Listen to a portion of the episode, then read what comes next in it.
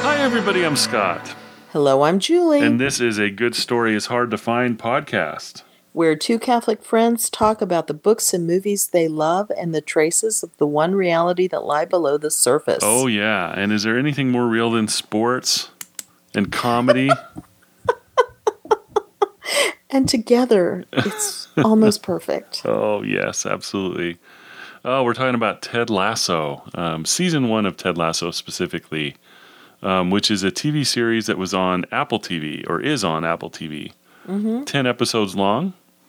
A um, lot of language in this, uh, you know, for a warning. And sex. Yeah? I mean, they're Yeah. not showing sex, but they're sure talking about it Right. and Yeah. alluding to it. Exactly. Yeah. Um, yeah. It's very modern It is in that way. very Well, you modern know. for sure. But it's also sweet and hopeful and inspiring and touching. Yes. So they managed to pull all that off with this comedy, which most people surely have heard of it, um, about a soccer team that hires a college football coach from America to come coach the team. Yeah, the soccer And- team's in England. Yeah. Mm, Oh yeah, I'm sorry. to me, that's soccer teams are. Yeah, I, I am have the typical American approach to soccer, which I know they call football, but they're incorrect. um, so I'm your average American. You know more about it, Yes, Which is your favorite team, Scott? Liverpool. Okay, I have Yeah. a brother-in-law who's passionately attached to Arsenal. Uh huh. Uh huh. I can Which always like spot him. It's like the best name for a sports team ever invented. That's very true. well, he, um, yeah, and he lives fairly nearby. So if I ever spot him in traffic, it's because of his bumper sticker, which says Arsenal, of course. I love it. I love it. yeah. Yeah, they're going through a tough time. Liverpool's uh, in a really great time. You know, Ah. They- they're kind of like the Cowboys. When when I started to follow them, they're kind of like the Cowboys in that they used to be the very best team ever on the planet, and then they went Yeah. through a long dry spell, and then recently. They are like the one of the best teams in the world. They're one of Back the on two or three. Yeah, them and Man City Ah. right now. Yeah, From Scott's lips to your ear, God, make the Cowboys so. there we go. Yeah. Okay. Oh, too fun. Now, funnily enough, that probably is as much as we'll need to talk about sports because this Mm-hmm. show isn't really about the sports. Correct. Yeah. Yeah. Yeah, it's about the people on the team and the coach and the owner. Yes. Yep. So, um, so yeah, the the the Ted Lasso is the name of the coach that is hired and moves over to England to take over this team. Um, while people are laughing at him, you know, pretty much. Oh, Because yeah. he he had just won a championship with a um, tier Like two Wichita College or something. Yeah. yeah, a tier two uh, football team. And then this person, um, her name is Rebecca. She is uh, recently the owner, became recently became the owner of this team called Richmond, and um, she basically got it through a divorce. It was like, I get the team, and uh, it is her ex husband's favorite team in the world, but she now owns it, and uh, she hired this guy to coach. Um, and I guess it's fair to say, because this is in the first episode, very early on, Yeah. that um, the reason that she hired Ted Lasso is because she wants the team to fail to uh, kind of twist the knife uh, on her husband, on her ex husband, because um, it is one of the things that he cares about most in the world.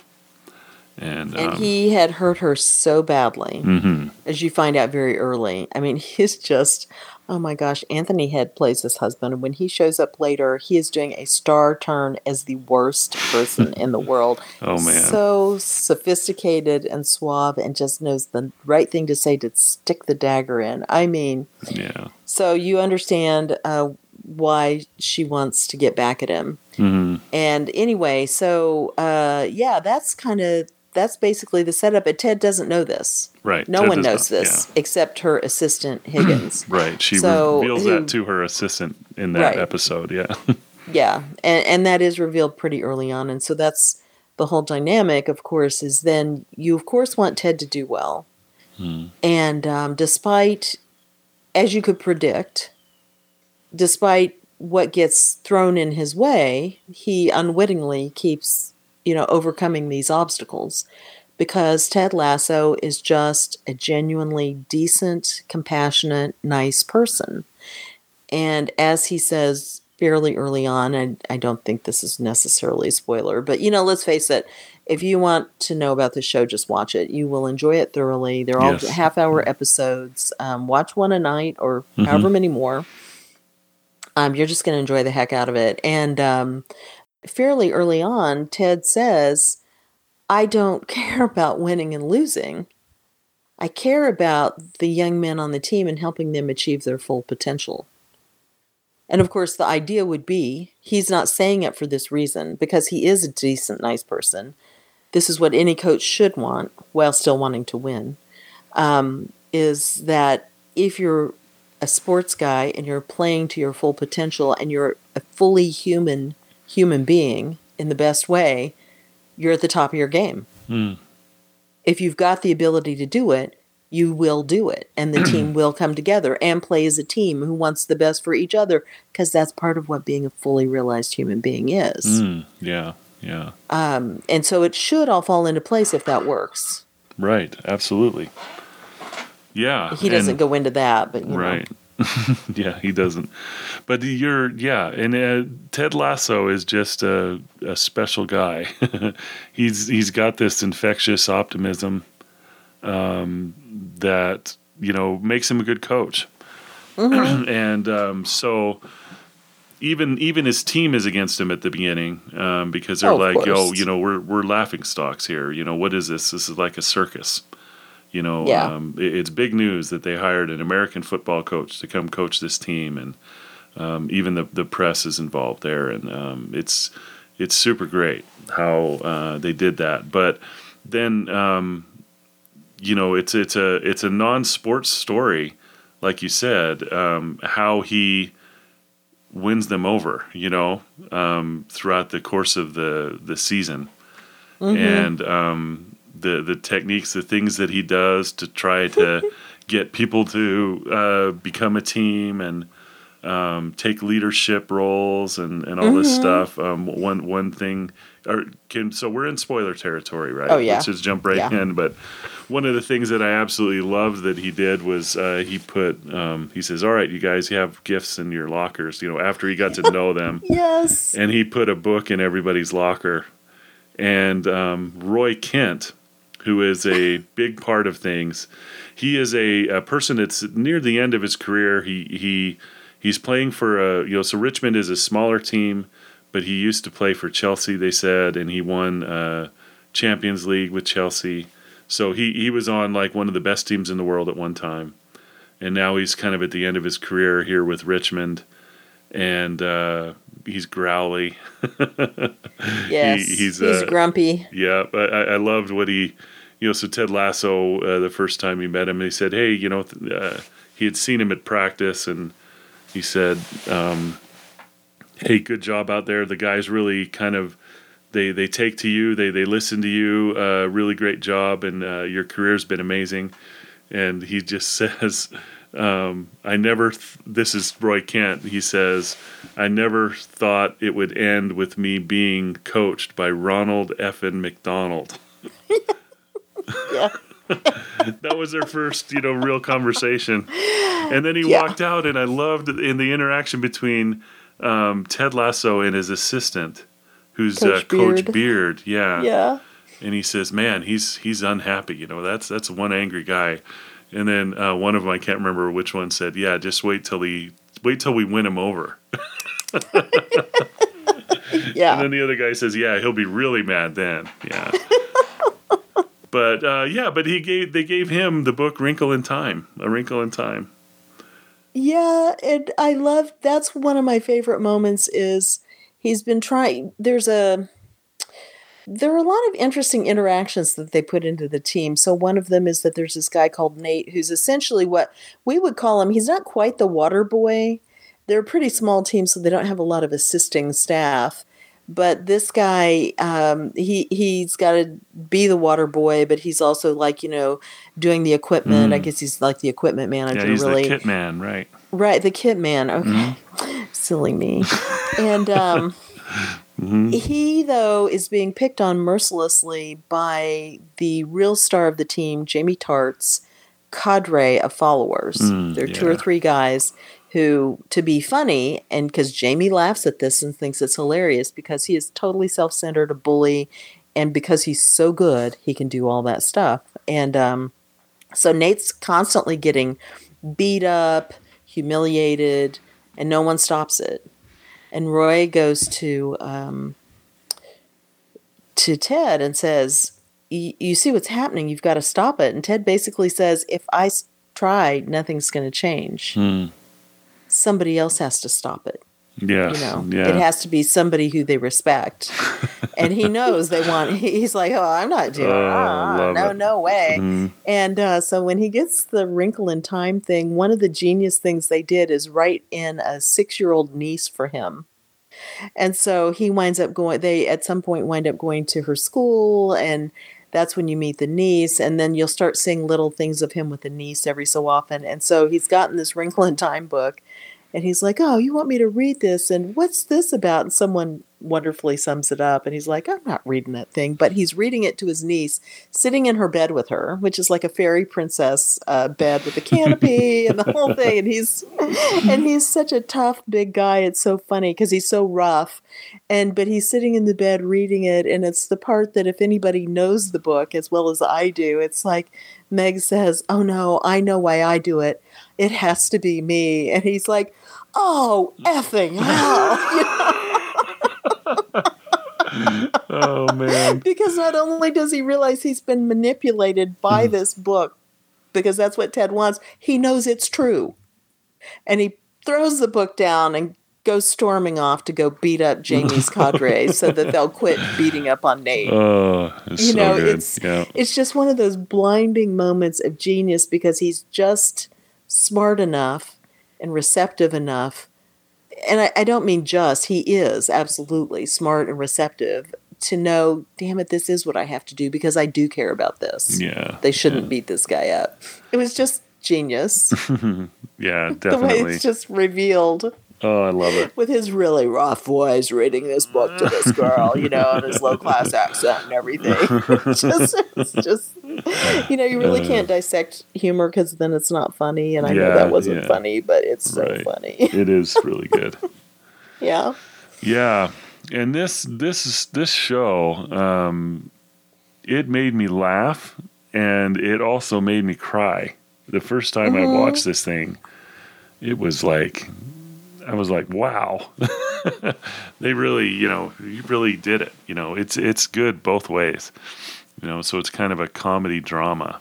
My favorite comparison for it is Parks and Recreation, Mm, yeah, yeah, which I think in some ways does what it's doing a little bit better. And we can talk about that later. But um, they make you care. And there are moments that touch you.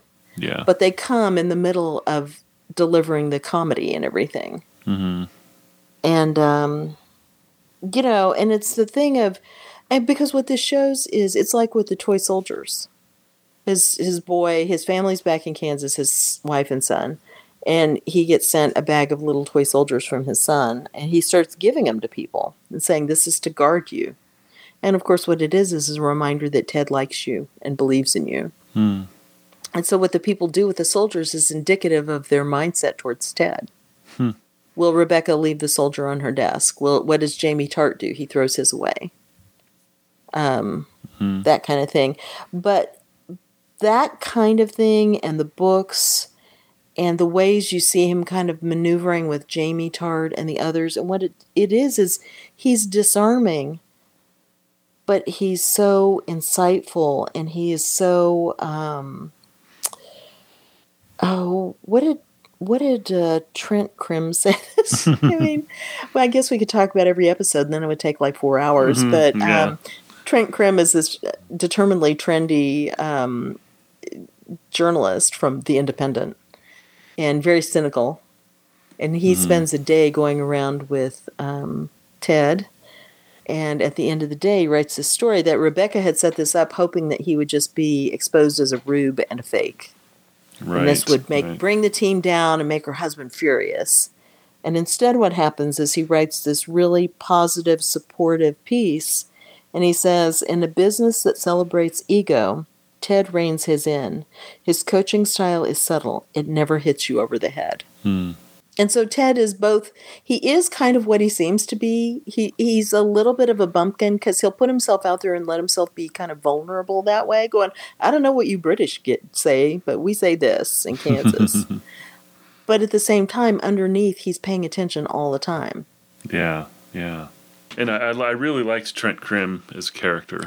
Um, I love him. Because yeah, one of the first things that he tells Ted, you know, during that interview day is he says, "Hey, what you're doing is irresponsible. You know, this Oh, club yeah. means something to this town."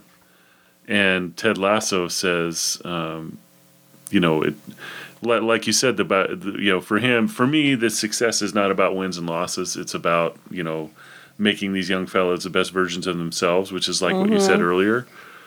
Um, but you know, Trent is just he's taken by that. Um, but man, winning and losing is so important to these teams in in the Premier League. You know what I mean? Uh, yeah. and uh, in the town, you know, we, we see a lot of scenes in a pub.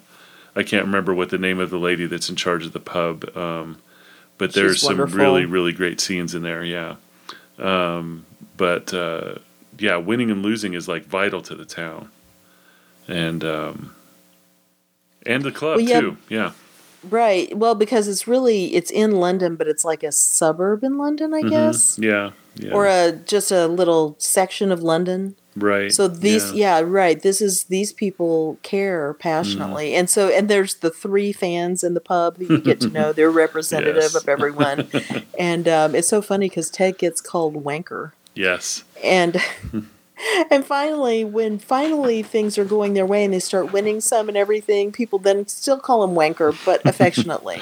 Good job, wanker. Uh, thank you. yes.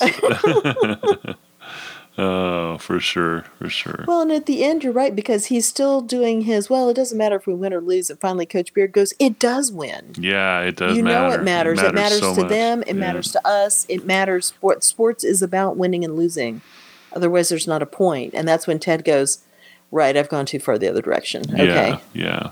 let's get and busy." that's the, that's a really great lesson. Yeah, yeah, yeah. And the the the leagues over there, the soccer leagues over there, are super interesting. And it would be really interesting if they did this over here. But the the last, so there's 20 teams in the Premier League, and the ones that come in last, the three teams that come in last, don't even get to be in the league next year. So talk about it They're being relegated? They're relegated to the. relegation? Okay. It's like it's four leagues deep. You can imagine, you know, four leagues of twenty teams each or so. Um, but the next one down is called the Championship League. oh yeah. we thought that was funny. We're like, that Yeah. should be the top one. That's right. the champions. so you have yeah. the Premier League, yeah, and then the Champions Leagues or the Championship League, and then um, the next whoever came in the top three in that one. Well, it's actually the top two move up to the Premier League, and then whoever's three and four have to play one game to decide which one goes on. Talk about Oh. brutal, yeah. But at the end of the season, because they don't have a playoff, it makes it really interesting on the last day of the season. You're as interested as who's going to be relegated as who's going to win. Mm-hmm. You know, so um, but can you imagine like the Dallas Cowboys if they if they came in last, they would Oh. be in another league next year, They'd have been in the championship league for a long time. to get back in. Yeah. right. So you can imagine Well- how much money that difference that is, and how different it is for the. Um, I read a book one time called I think it was called Up Pompey, P O M P E Y, and it was about uh, a team that stayed up. They had a difficult. I mean, so to have like somebody like Richmond come in and they're playing like Liverpool, Manchester United, you know, and all these other leagues, and to stay in that league for one year um, and actually stay is a huge achievement for some of these little tiny clubs. You know, Yeah. um, Well, huge morale us- thing for everybody involved. oh yeah. Oh yeah. yeah, Well, because it what it made us think of was we're just like, you know, it comes up at the end of the season. We're just like, what a crazy thing. And of course, they're explaining it because they have to explain it because it's an American show. But like when they go, well, what do they do in America? And Ted's like, well, you know, the ones who aren't very good just play other ones who aren't very good most of the time. That's, you just, but they're all in the same league. yeah, And uh, Rose was saying, "Oh, isn't that so funny? Mhm. Because it's so British and so American. We're like, Yeah. oh no, everybody has an equal chance. You're all in the same league in the Mhm. NFL." Mhm. And then the British are like, "Oh no, no, no, you're second class now. you're third class now." so very you can true. maybe work your way up, but you have to earn it. And it made me actually think, um, although this is different, of high school football is like that. Although that's based on the size of the schools, I think, instead of Mm. Anything yeah. else, because they just small schools don't have the pool to um, get the players from. But uh, it was just a funny concept. Hmm. Just you Yeah. know, to understand relegation. Yeah, it would be really cool to have that like in college football because college football is really oh kind of a mess. Gosh, it's a huge mess. I don't understand why the journalists get to pick. Who right. are they? Who made them king? Do it do it with on. records, yeah. But if they could figure that out somehow. The problem is, you know, in American football, we can't play I mean, they play 38 games. Um, Mm-hmm. Yeah, and and then when they when they say the Champions League, that's actually Mm-hmm. a different thing. You have the championship Oh. thing, but the Champions League just it'll just take a minute. But the Champions League, you take Oh, the, the top teams like in the Premier League and Uh-huh. the top teams in the, all the European leagues, and they Uh-huh. all play a tournament together during the season, um, the next season. So if you're in the top four in the Premier League, you get to play in the Champions League, and then you would play what- teams like Real Madrid or Barcelona or whatever. Is that what gets you into the World Cup? no, the World Cup is actually not these teams.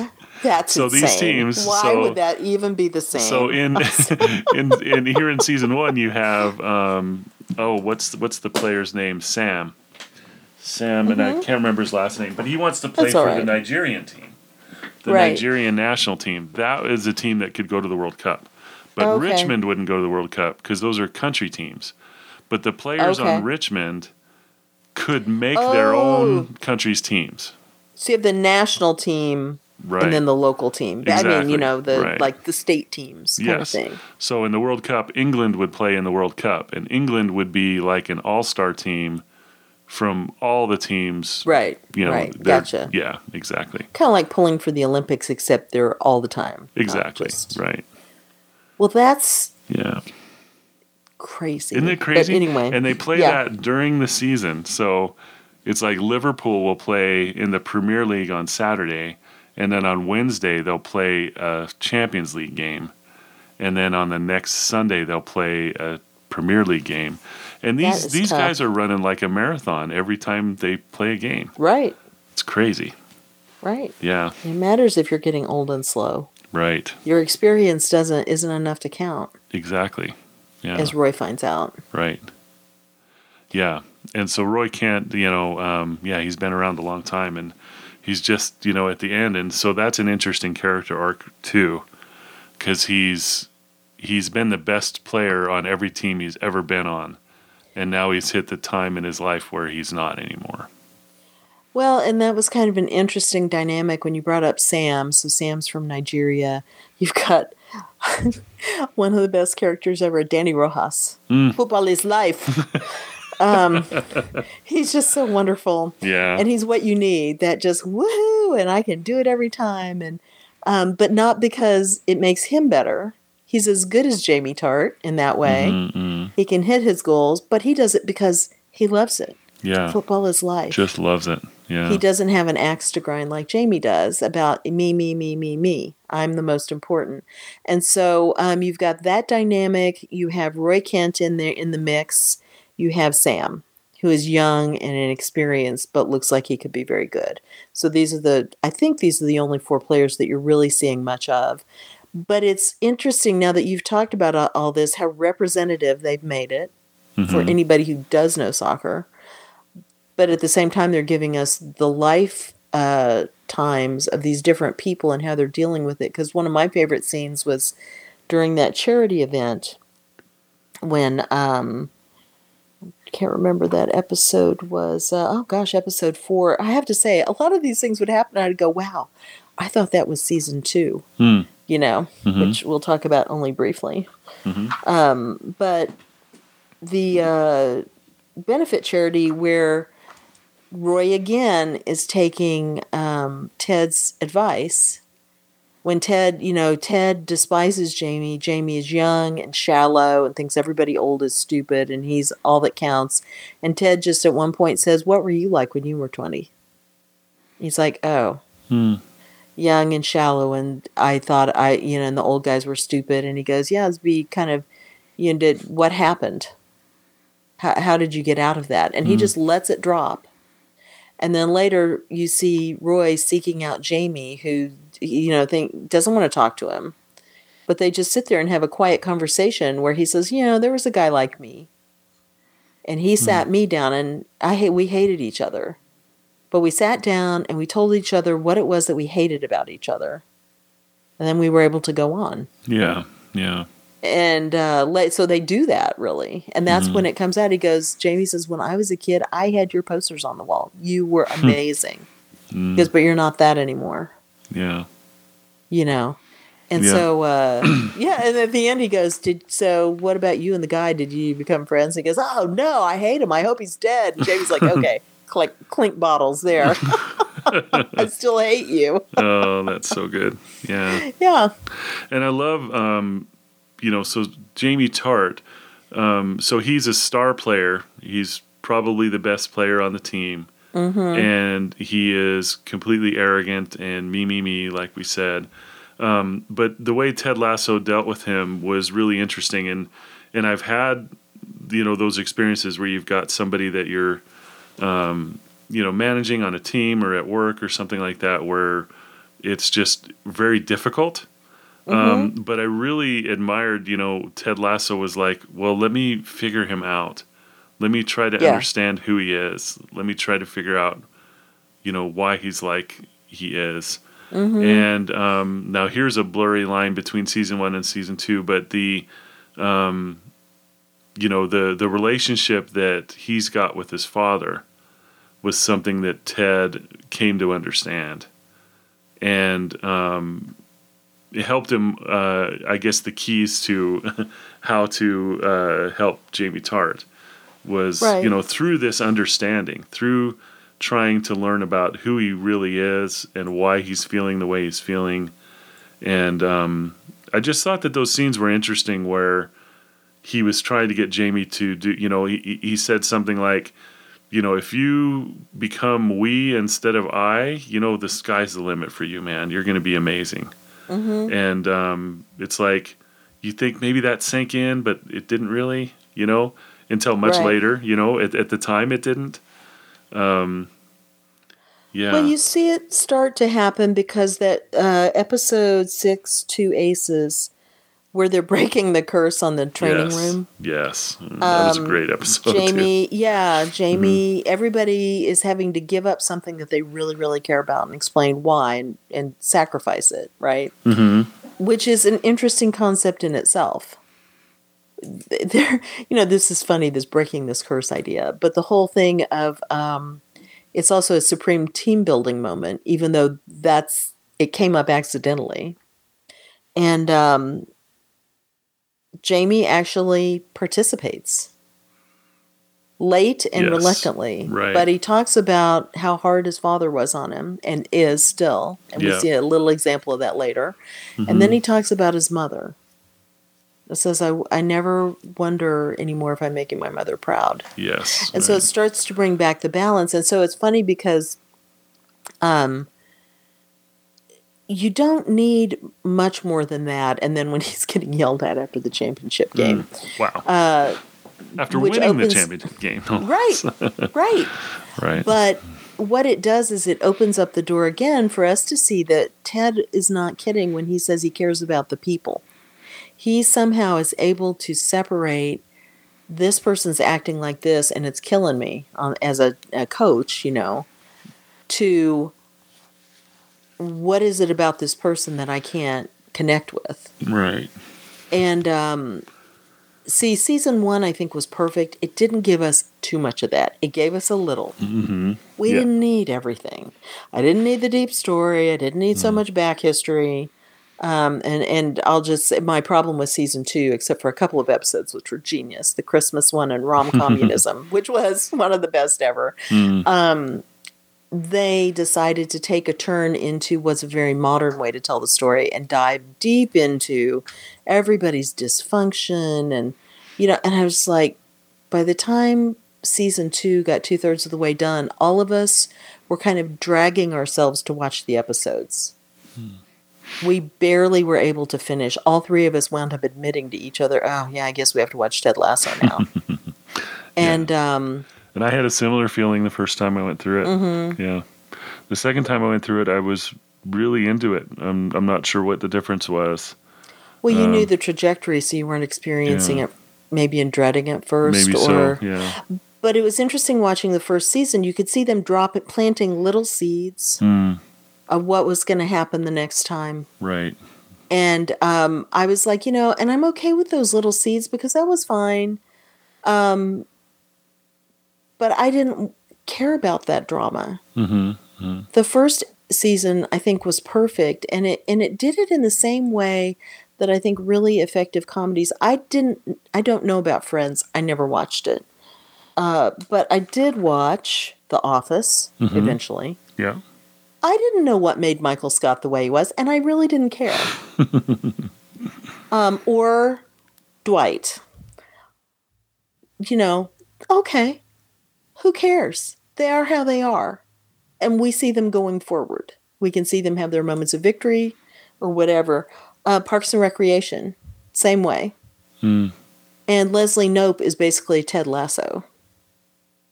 Um, she's not coming at it from the same angle sure. because yeah. she's just her goal is the Parks and Recreation of the town she loves so much, and she just brings out the best in everybody by never quitting, and seeing that best in them and knowing who they are.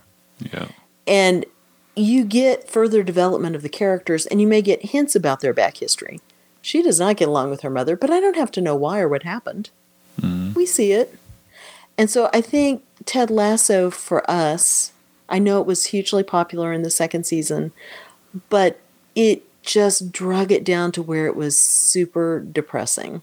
Hmm. I didn't need that I didn't find, you know, Kaylee and Rebecca's friendship, which is another thing we haven't really talked about. That was a beautiful thing to see two very different people who both needed desperately a female friend to give them a fresh perspective.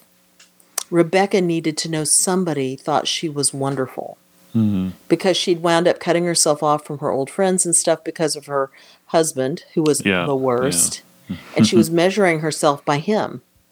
And when Kaylee comes along and goes, Oh my gosh, your body is amazing. Did you have work done? She goes, No, that's just my mom's whatever, you know. She's like, Oh, who wouldn't want to look like you and be you and all this stuff? Well, later on, that's, you know, when she's admitting to Kaylee or Kaylee finds out that she was sabotaging Ted and the team. And Kaylee's like, Well, are you going to make it right? Are you going to tell Ted and apologize? And she goes, Well, does it matter now? And she goes, It would change how I feel about you. Mm, yep.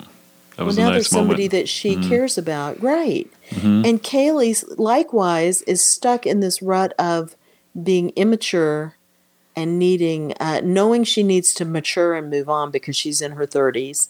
But she's still dating people like Jamie and letting them run all over her because they won't take responsibility and she won't make them be accountable for their behavior to her. Mm, And Rebecca has been through this. I mean, she's just been through it. And she can give the perspective. And Kaylee gets it. She accepts it from her for Yeah. well meant and loving advice from somebody who doesn't want anything from her, but to be a friend. that's a great point. Yeah. Yeah. Rebecca definitely doesn't want anything from her. Um, And how often do we need friends who um, will tell us the truth sometimes in a way that's just well meant advice. hmm And we need to hear it. Yeah. Or, or tell us something good about ourselves that we haven't recognized. Very true. Very true. And I think that's a problem these days. Haven't I, I mean I, I feel like I've read about it, but you know, Mm-hmm. how do we cultivate a few good friends and hang on to them? Hmm. Sure. Yeah. Yeah, I've read about that too, especially with men. Um, You know, I've read it specifically about men. You know, middle-aged men.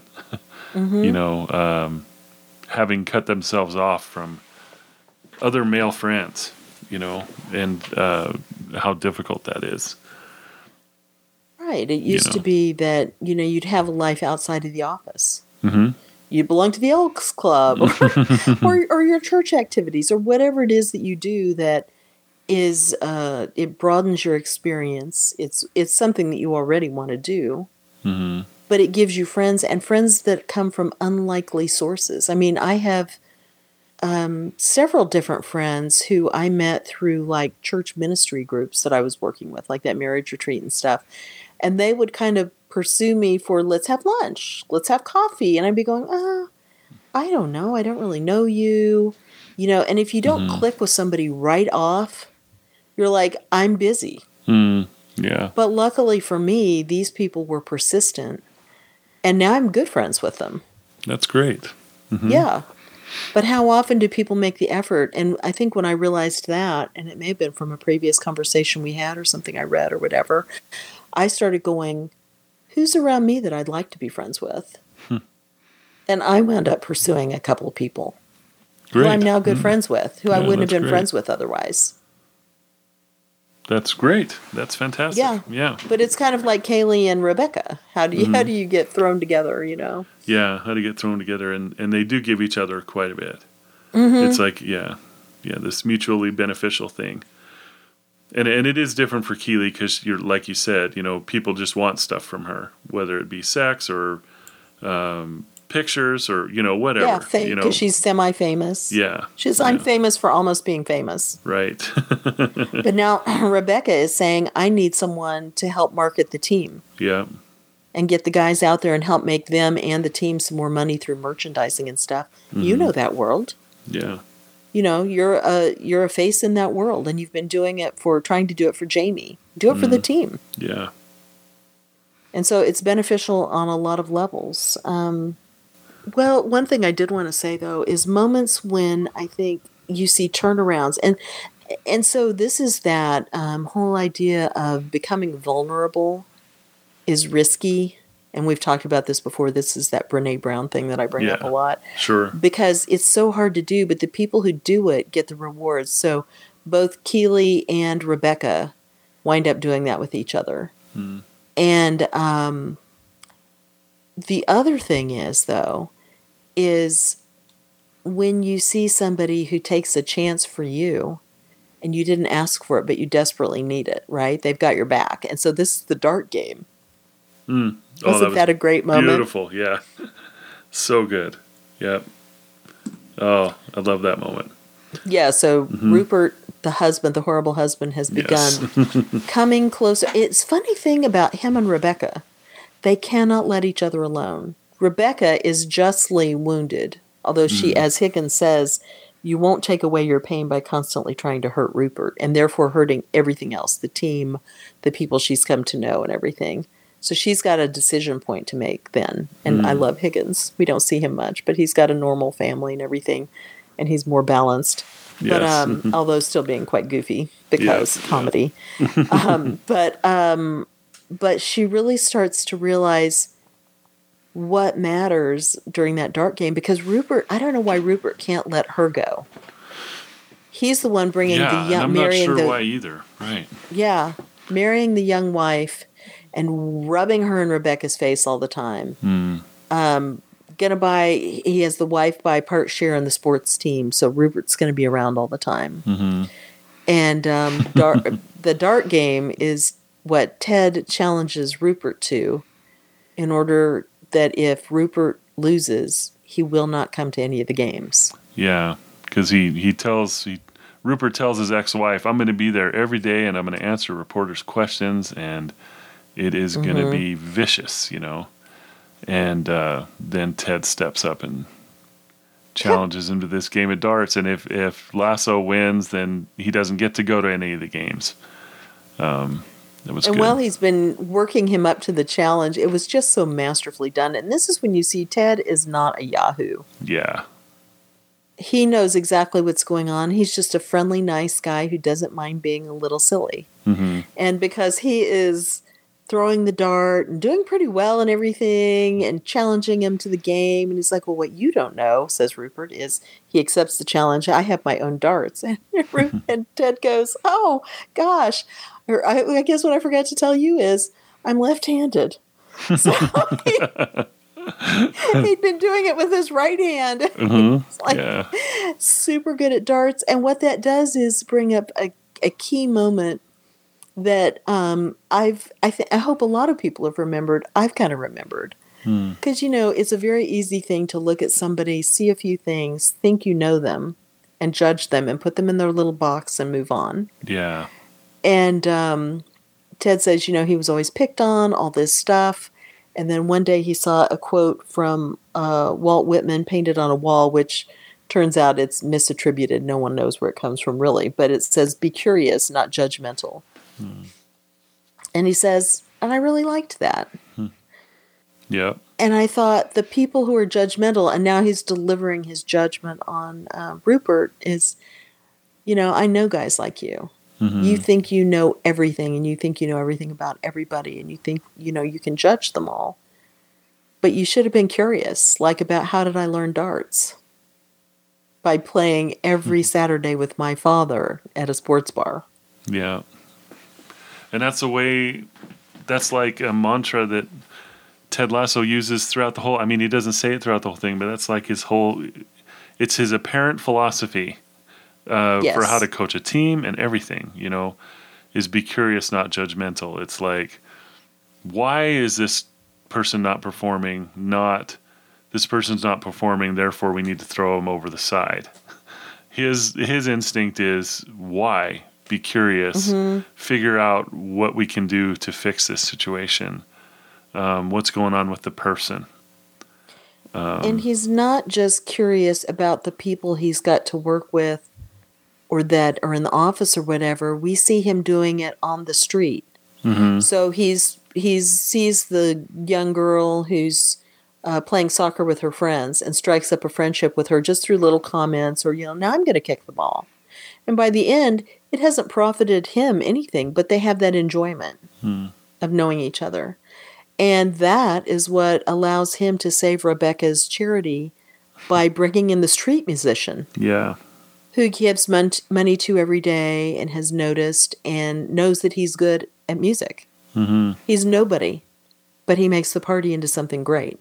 yeah, And Nate, of course, right. Nate. the the kit boy, the kit guy, or the Yeah, whatever and, kit and man. that's an interesting thing from the class standpoint too. Um, you said that Rose said about class because Nate is not even used to anybody asking who he is, nor Or his name. or yeah, or Yeah. not remembering his name or anything. He's Yeah, he's like he's invisible, and he's used to being invisible, and. uh uh, yeah, Ted Lasso, what's your name? And he's like, no one's ever asked me that before.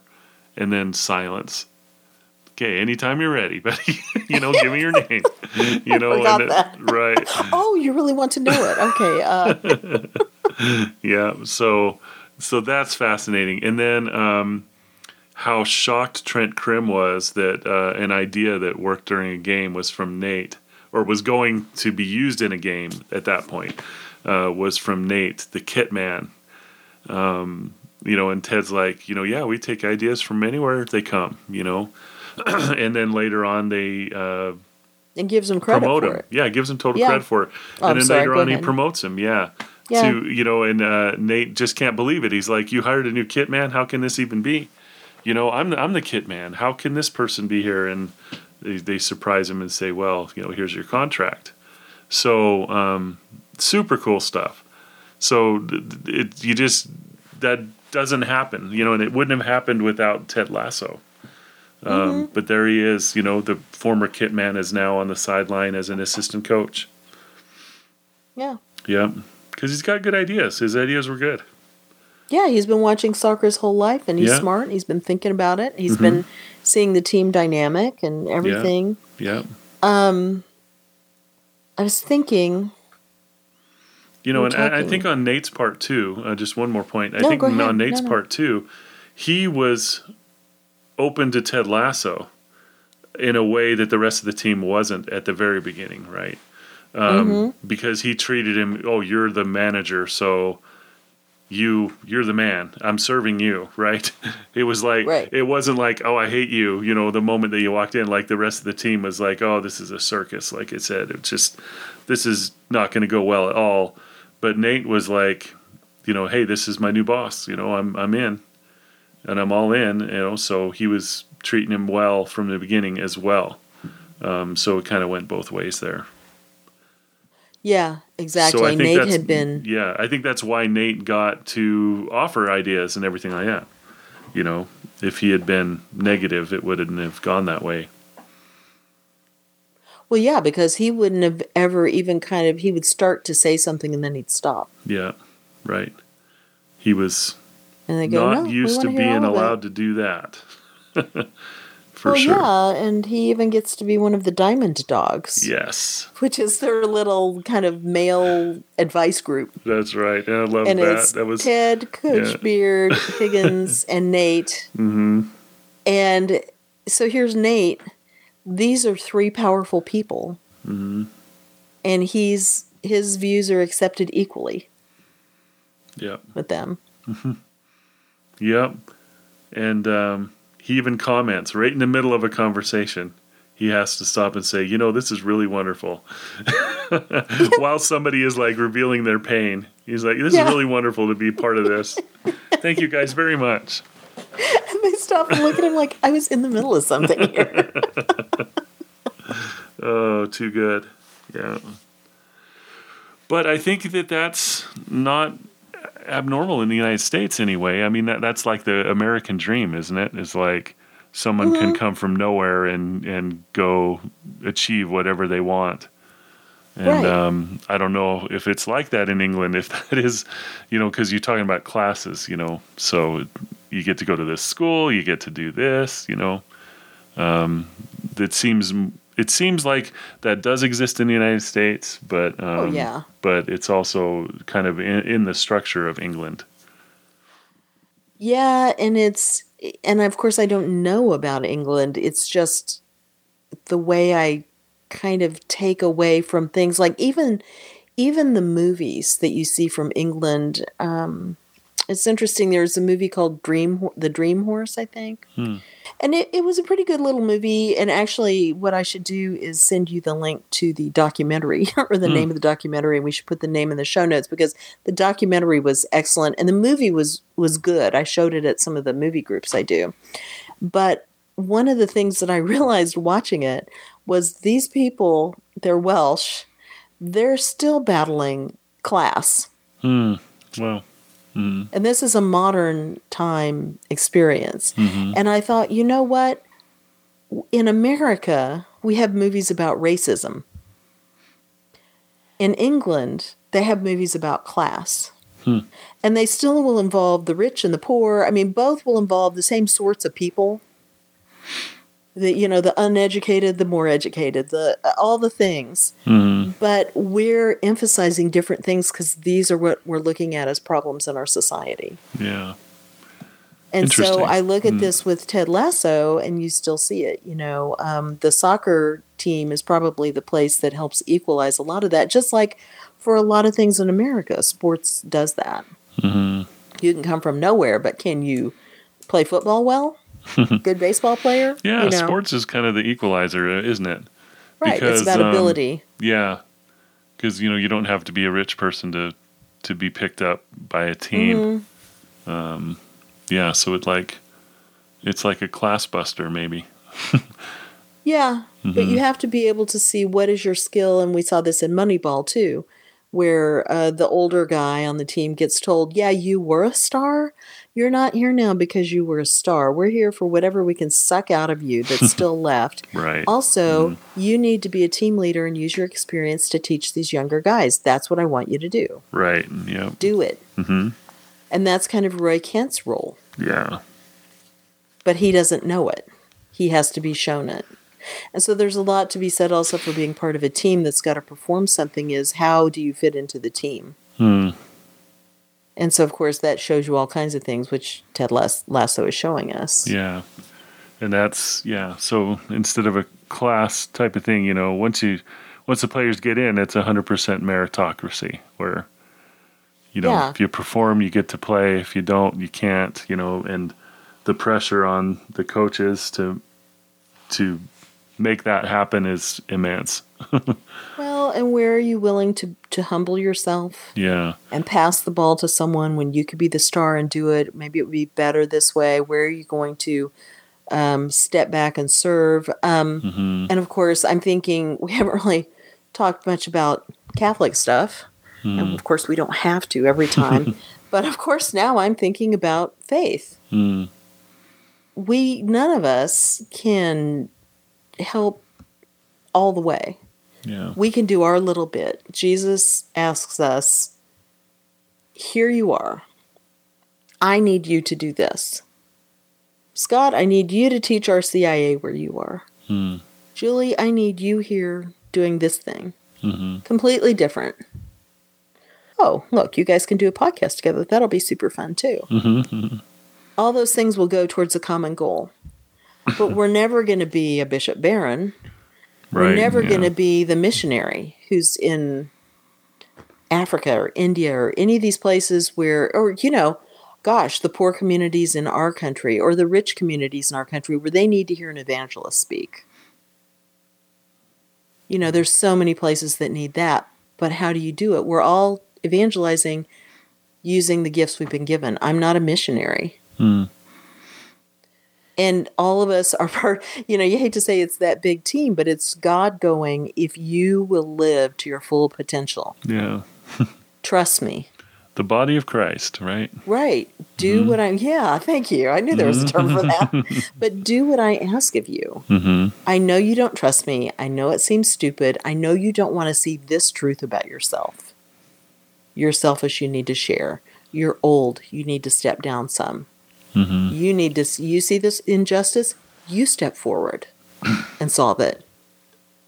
All these things were being shown in this show. The reason they touch people and the human spirit, and the reason somebody in one of Tom's uh, little icebreaker things that they do on the computer for his global company that he belongs to, which was, "Who do you know that you would? Who do you see on TV that you would like to be?" And someone was like Ted Lasso. You know, Yeah. Yeah. and it's like because he also has flaws which um that was the thing i was going to say later. I was like eh, i don't like what they did there. But hmm hmm it's that aspirational thing of can we be more like that? Can we be curious and not judgmental? Can we understand that winning still counts? You still have to reach a goal. Everybody needs to do to achieve something and not just be the best them they can be without doing something with it for others for god Right. you know it's not that we just sit and navel gaze and go wow i feel so self-actualized Yeah. Right. Yeah, this is good stuff. It's having me. Uh, I'm thinking deeply over here. Um, oh you know, this the Excellent. No, but it, it's really making me think. But this curious, not judgmental, is something that um, I'm definitely going to take away um, because that is a terrific thing. Um, you know, some of Ted Lasso's flaws, like you said, I do think that that was not a fun place to go um, later on. well But Ted Lasso himself, I mean, his his attitude toward life, and you know, another interesting aspect of this is the divorce that he's going through. That's is- the thing i was saying i don't like Yeah, because it was like almost as a, result of how he was. It was like he said one time, "She finds me too optimistic" or something like that. She can't handle her his optimism. Um, she just fell out of love with him, and she finds him um, I don't know about difficult to be around, but um, not someone she loves anymore, and um, that's rough, you know. Um, but the very those very things are what is making him succeed as a coach. And so my problem with that was I feel like they just felt like he couldn't be that nice a guy without having problems. Mm, He could still have problems. Coach Yeah. Beard had to correct him. mhm. He didn't see stuff all the time. He Yeah. didn't have to have something that big. And so he takes the job in London to give his wife space because he doesn't want to go to the couples therapy and all this kind of thing. He just briefly alludes to that. Um, I didn't like the couples, and I was like, "Oh, that's a good joke," but you know, you're deflecting. Yeah, yeah. But um, but the thing is, is they did that so that he could do things like have a panic attack Hmm. and and be depressed. And I- and I was like, see, these are some of the problems that I had with season two. He didn't need to do any of those things to be a human being. yeah. I mean, he already doesn't like tea, so he's got a huge flaw there. So, but but they also wouldn't let anybody be the bad guy. The reasons his wife gave him for not being in love with him anymore. Well, you know what? Everybody has changes of mood. Yeah. You cannot be madly in love with somebody the way you were when you first met them as you approach a more mature relationship. Things change. And for her to blame him, even though she's standing there crying, going, I'll fall back in love with you. I know I will. So that's just making him guilty. hmm And I wish I could feel the way I used to. Well, no one feels the way they used to. And I question her marriage counselor in this case. so they wouldn't let her be the bad guy. She's trying hard. He's not really the bad guy. He's giving her space. He finally just winds up saying, I just want you to be happy. So the right thing to do is get this divorce, which he keeps getting shoved to sign like she's going to run away with somebody the second he signs the papers. There's no reason for that urgency. Hmm. They just, this was an ill conceived subplot, I think, hmm. with no grounding logic like the whole rest of the thing has. And the one, there's two things he did wrong. One, from a Catholic point of view, marriage, I don't remember hearing be happy in the vows. Mm. You want to be happy, but it's, you know, for better or worse, richer or poorer, um, in good health and in, in sickness or whatever it is, you know, it's all these things. You stick with them. And when you get through that to the other side, and I am speaking of somebody as somebody who's been married 38 years, you get through to the other side, things are different, but they're usually good. hmm And and of course I'm not talking about an abusive relationship. Let's just talk about, you know, regular. So, um the other thing is, so first of all, him to just say, I just want you to be happy and giving her the divorce, he ran away. She's adamant it has to end. They're both wrong on that point, but there's no good reason for it. And because other than feelings. Also, he's being a bad father. His poor little boy. He's abandoning him, essentially, by running away. He couldn't find a job somewhere else that would do the same thing. I mean, I get it. That's the whole premise of the show. Yeah, yeah. But I'm faulting the screenwriters on this whole thing. Mm-hmm. Sure. So this is my problem. Mm-hmm. I realize I'm being super Catholic about the whole thing. but um, Well, yeah, but, but it does show um, our society's view of marriage as kind of a Very temporary contract. You know, and we should be happy all the time. yeah, as a temporary contract, and yeah, it is all about us and our happiness and and that. That's a really good point, Scott. Mm-hmm. And I hated it. So right, and it's not a good thing. It's it's caused our society, Mm-hmm. un, you know, innumerable trouble. Um, Well, so yeah, and it made me think of there's something that's demonstrated really, really well by all these writers who understand this other stuff better and all the things we've talked about that comes from the Catechism. 2339, if anybody wants to look it up, it says either man governs his passions and finds peace, or he lets himself be dominated by them and becomes unhappy. Hmm. And that makes it sound as if what we want is a bunch of Mr. Spocks walking around, and that's not the case. Uh, later on, and I should have written the whole thing down, but later on it goes on to say, otherwise, you're whisked here and there by your passions, and you never know where to settle. And it made me think of Dante, that first circle with the lovers all whirled around, the faithless people in love by the wind, Yeah. the whirlwind. Um, and I should remember their names. They're two of the most famous lovers in literary history. But, you know, they come down and tell their story and they're whisked away by their passions and they don't try to talk themselves out of it. They don't remove themselves from dangerous uh, occasions of sin. They just kind of let it all happen. And then it's the fault of our passions. Yeah. And on this show, what you're seeing is all these people who are trying to get their lives in order, even down to Jamie Tartt, who Ted is letting know, I still value you as a person, mm-hmm. despite the fact that you played against our team and beat us. Mhm. They're having to learn to think past the immediate passion. And that's something our culture dearly needs to learn. Yeah.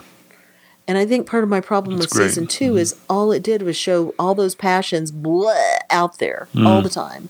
Everybody Yeah. being miserable and everything else, and too little of the redemption, the um, compassion, true compassion. Like sometimes the hard truths. Right. I don't know. Well, I hope that comes in Season I could be three. wrong. no, you, you. It's not that you're wrong, but yeah, it's you know. Hopefully that comes next. Um, I Mm-hmm. did read a thing, you know, while I was poking around, seeing what I could find about this show.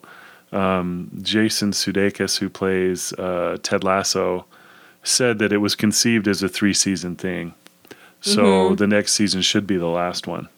Um, hopefully, hopefully they don't go seen past what they had uh, they had uh, planned, but hopefully this uh, season three will bring us what we want um, as with these characters. So we'll see. you can tell me how it is. I will. You're not going to watch if season they three. if they when I say that the last third of the season Mm-hmm. we dragged ourselves to the TV, I was not kidding. okay. Mm, we didn't admit it to each other until Yeah. we were at the next to the last episode and somebody went, "Oh, thank goodness we're almost done." and the other people went, oh, "You feel that way too?" Wow. Yeah. We were just kind of watching it for the other people. That's how much we hated it. hmm Except for the two episodes, the Christmas one and the rom communism. Yeah. Yeah. But yeah, that's we hated it. Gotcha. and Rose was looking around because she said, you know, it was critically acclaimed. And I talked to a young man at a funeral, as it turns out, for a long time where he was like, I love season two. It made it so real. It was like The Empire Strikes Back, where it got dark, but it moved you on. I said, but it wasn't good like The Empire Strikes Back. It was blah all over the place. And he stopped and he went, well, yeah, that's true. and so so, everybody's riding from season one still. yeah, and a Yeah. bigger group of people was kind of listening. And I said, Well, so how did everybody else feel? And everybody was kind of like, Oh, I liked this bit, but yeah, overall it was so depressing. And I'm like, See, it wasn't supposed to be depressing. It's a comedy. hmm That's the stuff people loved about season one. And so Rose was looking around and she said what she found was from average people, they did not like season two. And it could be that, like you and me, the first time through, you're just like, oh my gosh, what happened? And then you, the second time, were able to kind of appreciate it in more depth. Yeah. Um, but how many people like me are never going to watch season two again and maybe not season three? I mean, I mm-hmm. if you told me season three was like season one, then I would watch it. But I don't think they can go back. I don't think they know how to. Yeah. We'll see. they got yeah they just got mm-hmm. in deep and kept going Yeah. That's right. Yep. It did end up in a dark place, that's for sure. Mm-hmm. well i actually i will say this hmm. um i assume people have also seen season 2 mm-hmm. if not quit listening i loved what they did with nate Yeah. nate was the person who because of other things going on could not i don't want to say fall for ted's optimism or whatever but he rejected it hmm And sometimes people are just, they're going to reject what they see as good on every level. So think of Lucifer. He was the highest of the angels. He knew God intimately. How could you say no? hmm But he did. Yeah. And there's Nate, who's like, I'll show them. hmm Well, you know, that this happens. And so I did kind of actually like, although I, the whole time it was happening, I hated it. But I liked where they wound up because I was like, you there are people like that. Everybody can't be on Yeah. the Ted team. Agreed. Yeah. So For sure. All right. Well, terrific show. Season one, definitely recommended. Um, yeah, definitely. and you might love season two. Um, yeah. So, You yeah. could. yep. Yep, for sure. Um, yeah, so cool. But I will watch season three because I have to. You're a completist. Is that it? Well, I got it. Yeah, on this I am. I'm not a completist Oh, okay. all the time, okay. All right. but on this one, I'm, this one. I'm interested in that for sure. Okay. For sure. You bet. well, you can you can tell me how it is. I will. I'll let you know. And remember, three very severely criticizing people will be listening to you, so you better be sure what you're telling us. That's right. Very good. Uh, all right. Well, cool. Oh my goodness. Okay, well, what's next up for us is The Prestige by Christopher Priest. Ooh. Yes, it was a Ooh. Mm-hmm. movie, but I think the book is better. Um, so, yeah, check Fingers it out. Fingers crossed. Mm-hmm. I'm one of the five people who didn't like the movie, so Yeah, yeah, Yeah. Understood. And that was Christopher Nolan, wasn't it? yeah. Okay, I thought it was. And people and Christian Bale and Hugh Jackman, I loved. I loved the people and Mm-hmm. Yeah. everything, but for sure. yeah. Yep. Well, cool. Yep, I liked the book better, so I hope you like it. Well, I've started the book. It's got a good start. I'm Good. I'm optimistic. Very good. Very good. Excellent. Yeah. yeah. Oh, and, and I should mention the audiobook for that, if you're an Audible subscriber, is free and read by Simon Vance. Right. So- that program where you can just listen through their app free. That's Yeah. great. Yeah. bet. Good stuff. So, okay. Well, All all right. right. Well, thanks for watching this season. And uh, I loved it. We all so loved glad. it again. It was so wonderful. that's so great. That's so great. Good deal. yeah. All right. Well, catch you later, everybody. Okay. Talk to you soon. Okay. Bye bye. Bye.